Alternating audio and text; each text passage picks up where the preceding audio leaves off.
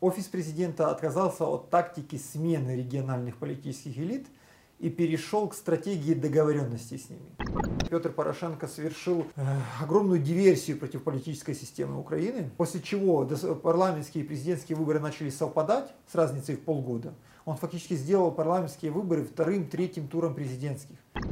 Кличко хочет быть президентом Украины, есть у него такая мечта. Кличко по своему идеологическому наполнению это э, молодой Порошенко.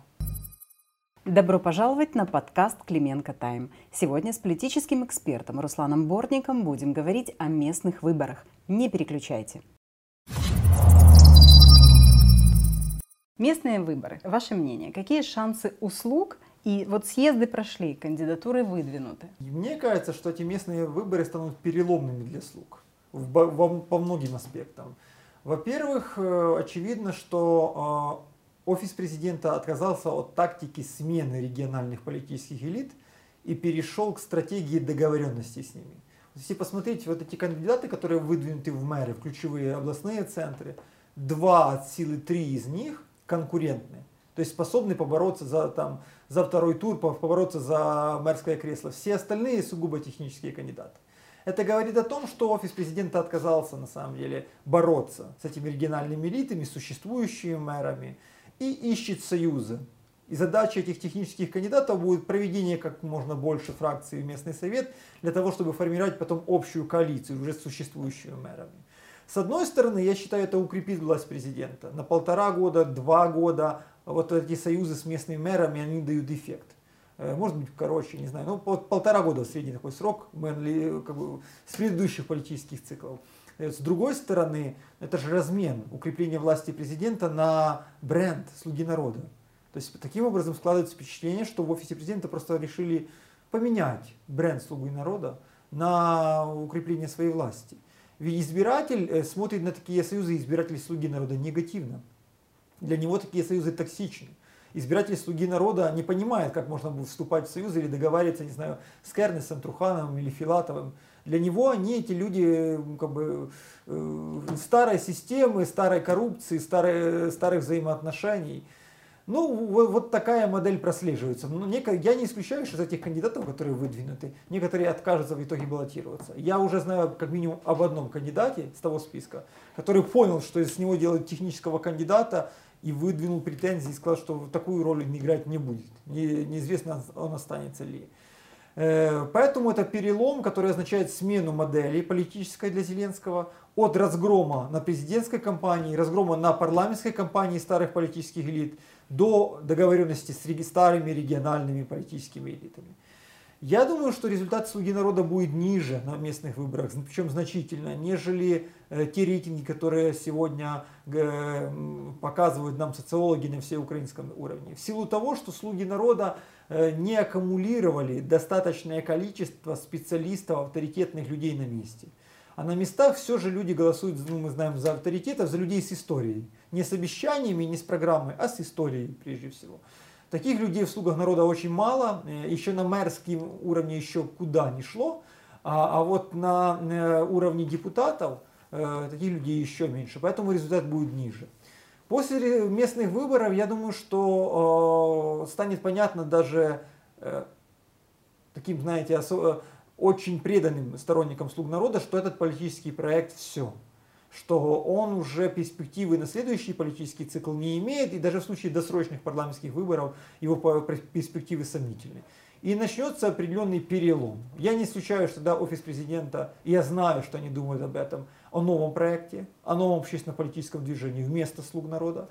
И вот эта вся риторика президента в отношении парламентской фракции своей, постоянно звучащая рефреном, то есть э, о том, что они там забылись, кому они должны по, по погроб э, своим местом.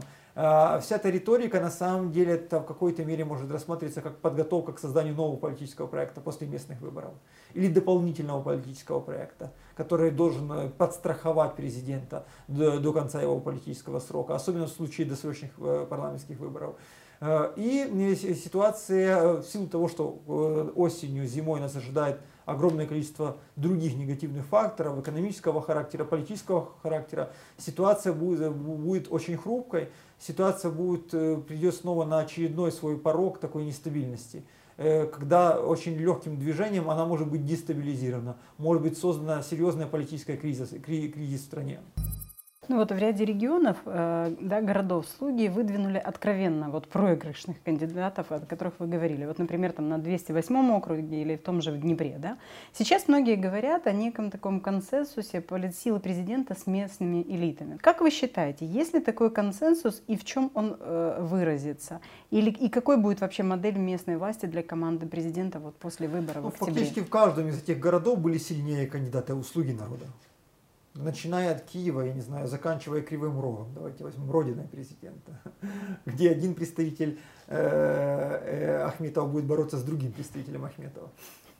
Интересная ситуация, да? А победит дружба, наверное, э, в этой ситуации. Но в, в любом случае выбрана модель сотрудничества. И, наверное, в офисе президента надеется, что поскольку они, они партия власти, что эти договоренности, которые сегодня уже есть между ими и региональными элитами, они будут соблюдены. Я хочу их разочаровать, что на это надеялось много э, других президентов до них, и ни разу эти договоренности в полной мере не были соблюдены. Тем более, если, э, если принять во внимание то, что региональные списки всех партий, включая «Слуги народа», это особая история. Мы знаем, что это в основном франшизы они, которые на корню скуплены двумя-тремя лицами. В каждом областном центре 2, 3, 5 игроков, которые покупают франшизы всех политических партий. Всех абсолютно. Вот в Киеве, давайте Днепр возьмем, Львов, в любом городе парочка фигур, которые инвестировали во все проекты и имеют всех людей. И эти проекты могут как угодно называться. Хоть э, э, партия зеленых Украины, хоть, пар, хоть партия Волкова э, страны. То есть как бы все равно. Э, и эта франшизация этих проектов делает еще, э, еще меньше, эм, еще в большей мере ослабляет связь, на самом деле, между офисом президента, центральной властью и региональными политическими элитами. Какой смысл им звонить, договариваться с Ермаком там, или с Трофимовым, условно говоря? Если тут есть конкретный, там, не знаю, Нарик условный, условный Нарик, с который все порешает по всем партиям, обеспечивает эффективное голосование. Вот, э, и Э, это проблема. Эта проблема э, проистекает из отсутствия опыта, с одной стороны, у президента, и с другой стороны, из коррумпированности его команды. Я так считаю. Потому что главный здесь вопрос, сколько стоило региональным элитам э, найти вот такой баланс, добиться выдвижения неконкурентных кандидатов.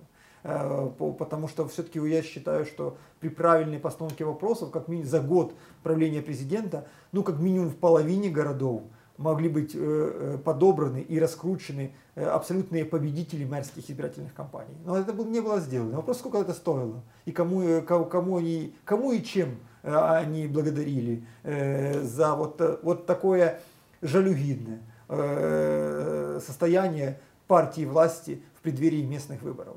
Они надеются на элемент сотрудничества, они надеются совместно формировать коалиции, но, конечно, это получится далеко не всюду, даже формально, потому что во многих регионах региональные элиты самостоятельно будут иметь большинство. В других регионах, э, в зависимости от политического настроения избирателя, будут формироваться коалиции и с европейской солидарностью, и с ОПЗЖ, э, в зависимости от настроения. Есть регионы, где слуги народа не пройдут местные советы. Не пройдут местные советы. Я даже вот с областных центров наиболее тяжелая ситуация у них э, по Тернополю, по, вообще по Западной Украине. Там можно не попасть в, даже в э, горсовет э, Тернополя. То есть есть, есть существенные проблемы. Э, но мне кажется, что президент о них пока что не очень догадывается. Вот есть мнение, что Зеленскому стоило проводить местные выборы досрочно, вместе с досрочными парламентскими выборами. Вот как вы считаете, оправдана ли такая оценка и стоит ли Зеленскому жалеть, что он не пошел на этот шаг? Ему да, но тогда бы эти местные выборы стали бы э, четвертым туром президентских выборов. Два тура плюс парламентские, а местные выборы четвертым. И мы получили бы такой результат, как парламент. И сегодня бы, и сегодня, если бы эти местные выборы были проведены осенью э, прошлого года, как это планировалось, как это обсуждалось, то, конечно, Зеленский выиграл бы, а Украина и общество проиграли бы. Вот представьте себе, что мы сегодня имеем полностью все эти зеленые вертикали и вот такую социологию, которая показывает то, что э, уровень недоверия к власти больше, больше, чем доверие, что украинцы считают, что страна движется не туда, что наиболее популярными среди украинцев, все более и более популярными становятся все оппозиционные партии, все подряд. То есть, и мы бы имели бы, с одной стороны, четкую очень президентскую вертикаль, с другой стороны, кризис легитимности. Эти местные выборы, вообще это будут первые выборы при Зеленском, которые будут более-менее объективно отображать настроение общества, без учета уже президентской кампании. То есть это первые такие оторванные от основного массива выборов э, э, выборы, которые уже пройдут не под влиянием вот этого феномена Зеленского, не под влиянием этого противостояния Зеленский-Порошенко. И мы увидим тут немножечко другие результаты э, в этой части. Поэтому я думаю, для Зеленского, да, было правильно это сделать осенью. Для страны это было абсолютно неправильно. Более того, я считаю, что в свое время Петр Порошенко совершил Э, огромную диверсию против политической системы Украины, э, провел в досрочные выборы парламентские в 2014 году, э, и после чего парламентские и президентские выборы начали совпадать с разницей в полгода, он фактически сделал парламентские выборы вторым, третьим туром президентских. Теперь любой, любые новые выборы будут приводить к тому, что президент будет формировать или большинство, или монобольшинство в парламенте. Потому что парламентские выборы превратились в продолжение президентских. Раньше так не было. Раньше, напомню вам, выборы были парламентские в седьмом и двенадцатом, президентские в десятом. Условно говоря, система была больше сбалансирована. Сначала люди голосовали за президента, а потом через пару лет за парламент. И парламент, э, и эти модернизация, скажем так, политической системы раз в два года, она приводила к лучшей балансировке интересов. Какой-то был противовес. Такой. И противовес, и балансировка интересов. И общество понимало, ага, ну президента мы уже не любим, разлюбили, но мы вот проголосовали за парламент, там более-менее наши интересы учтены. Сейчас же мы формируем модель, при которой президентские и парламентские выборы в один год, местные на следующий год, а потом 4 года что? А потом 4 года правления какого-то сомнительного всегда, которое не пользуется доверием украинцев, которое хромает на обе ноги легитимностью в, в этой ситуации, тем более на низких явках. У нас и так у нас есть депутаты, за которых проголосовало 16% явившихся, из приявки в 40, понимаете? Э, что это за депутат? Э, и, и мы имеем кризис для всей политической системы. В целом, все эта ситуация показывает нам, что снова же таки или президентские и парламентские выборы необходимо разводить. Они должны быть в разные года проходить, желательно там, вообще чем подальше. То же самое касается местных выборов. Или вводить американскую систему до выборов в парламент. Каждых два года часть депутатов должны доизбираться. Для того, чтобы э, максимально правильно э, система власти всегда отображала социальное настроение. Иначе нас будет ждать кризис государственности. Виталий Кличко также провел свой съезд э, и представил новых ударовцев. Первый вопрос – это кто эти люди? Да? И ваше мнение, почему удар все-таки принял решение пойти на местные выборы отдельно? И есть ли у Кличко более высокие амбиции, например, а, там, Верховная Рада или президентство? И что важнее, есть ли у него шансы на более высокие вот уровни, чем мэрство в столице? Ну, Кличко хочет быть президентом Украины, есть у него такая мечта. Это действительно так. В свое время, как Петр Алексеевич Порошенко очень долго хотел быть э, мэром Киева. Э, и э, а с кем объединяться? Идти вместе с европейской солидарностью, что предлагалось? то это, значит, это означало бы взять на себя риски европейской солидарности, стать врагом президента и новой вертикали власти, и взять на себя антирейтинги европейской солидарности, они 60-70%. То есть поэтому, конечно, Кличков сделал абсолютно здесь технологически правильно. Антирейтинги Кличка и удара, хотя сам Кличко, напомню, бывший первый номер списка блока Петра Порошенко, они все же ниже антирейтинги. Шире поле для политического маневра, договоренности с властью и все остальное. Поэтому это правильное решение, э, технологически э, правильное решение. Сам Кличко за эти годы, если вы посмотрите, он существенно поправил. То есть он э, фактически Кличко по своему идеологическому наполнению это молодой Порошенко. Вот, все эти его э, эскапады, связанные с памятными датами, переименование Киева, э, это все тоже Кличко, его фракция голосовали. Э, поездки к Титане Черновил, многие заявления говорят о том, что сегодня сам Кличко фактически стоит на правой политической платформе. Национал-демократической и иногда даже националистической. Легализация тех же, той же самой муниципальной варты и право радикальных организаций в составе муниципальной варты, это все же действия Кличко. Поэтому голосующие за Кличко должны понимать, что они голосуют за националистов. То есть э, однозначно должны понимать. Он, э, и у Кличка есть политические амбиции. Я думаю, что он э, пытается сегодня устоять в Киеве, рейтинги в Киеве очень хорошие, для того, чтобы потом стартовать президента. Э, но рейтинги в Киеве у Кличка хорошие только потому, что здесь отсутствует конкуренция реальная. Буквально та же самая история, как по другим городам, несколько бенефициариев разложили залитые яйца в разные корзинки разных политических партий. Этих бенефициариев абсолютно устраивает Кличко, и они только э, имитируют борьбу с Кличко, а, а между собой конкурируют за право формирования коалиции в Киевсовете с, с Кличко. В Кличка можно выиграть, антирейтинг у него тоже 40-50%. Вот я, я, я бы Кличка выиграл бы, если бы у меня был бы сильный и независимый кандидат. Но а из тех, что представлены, есть Ни шанс? один с ним не борется сегодня. Ни один с ним не борется, к сожалению, моему огромному. Ну, может, что-то кто-то еще появится случайно, посмотрим. Маловероятно, конечно. Э, а все, все остальные просто борются за право составить ему коалицию в Киевсовете. Вот такая ситуация, конечно, переизбрание Кличко сегодня в такой, в такой модели вероятность 80-90%, что он снова переизберется. Но в Киеве вообще странный электорат. Э, нормальные люди, мне кажется, средний класс, молодежь мало голосует. Э, а ходят голосовать очень специфические группы, которые дважды избрали Черновецкого и дважды Кличка. Мне кажется, что этот, э, эти голосующие люди требуют какой-то социально-медицинской медиации или более широкого, широкого участия других социальных групп, потому что низкие явки позволяют избирать вот таких кандидатов. Порошенко ведет на местные выборы эксполитзаключенных Кремля и активистов. Да? У нас после съезда Европейской солидарности сложилось впечатление, что команда экс-президента это вот э, такая чрезвычайно блеклая. Да? Но то есть, э, подбирая под себя весь условно-политический электорат, он при этом не может собрать узнаваемых местных лидеров для выборов в регионах.